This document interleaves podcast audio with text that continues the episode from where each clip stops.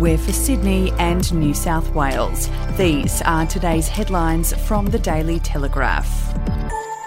Defence Minister Linda Reynolds has added fuel to the fire in the wake of the Afghan war crimes report, describing the alleged actions of Australian Special Forces soldiers as cold blooded murder. Ms Reynolds says she felt physically ill when she read the Brereton report and claims none of the incidents could be classed as fog of war split second decisions in the heat of battle. It comes as a growing number of veterans have raised concerns about the collective punishment of the Special Operations Task Group in Afghanistan.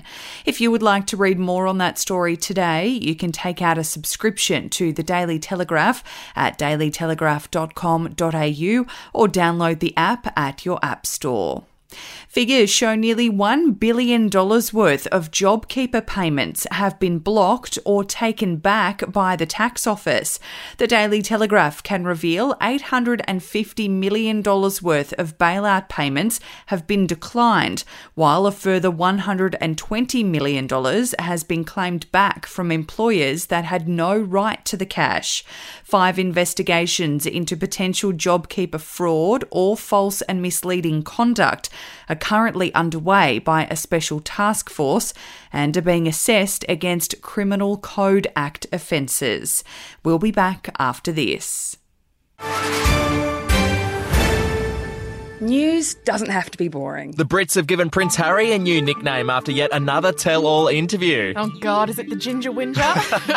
Let the team at news.com.au get you up to speed each day with their podcast, From the Newsroom. a couple were busted joining the Mile High Club. Well, I guess they can't fly Virgin anymore. Politics, sport, red carpets, royals. Get all the goss in just a few minutes. Follow From the Newsroom wherever you get your podcast from.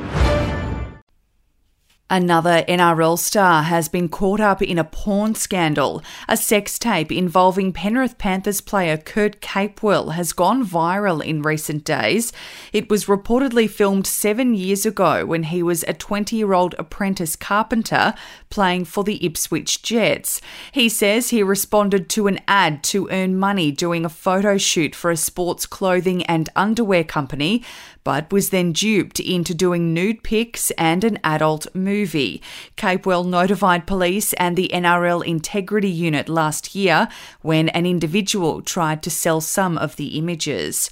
And a new study has found cheap, convenient packaged foods that are promoted as healthy are actually making people sick and overweight. Flavoured yogurts, breakfast cereals, microwave frozen meals, biscuits, packaged breads, soups, and noodles are among the worst processed foods on the market.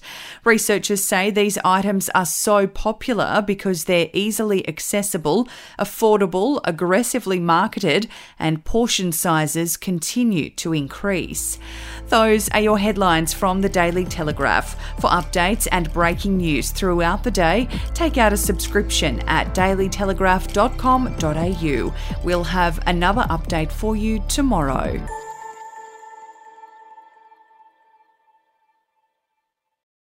Australian history is full of colourful but forgotten characters, from alleyway gangsters to Cold War spies and eccentric entrepreneurs. There are hundreds of incredible stories of adventurous Aussies that never make it into our history books. Each week, I talk to some of the country's greatest history authors, sleuths, and yarn spinners to uncover the untold stories of some of our most interesting and offbeat ancestors. The show, in black and white, can be found wherever you get your podcasts.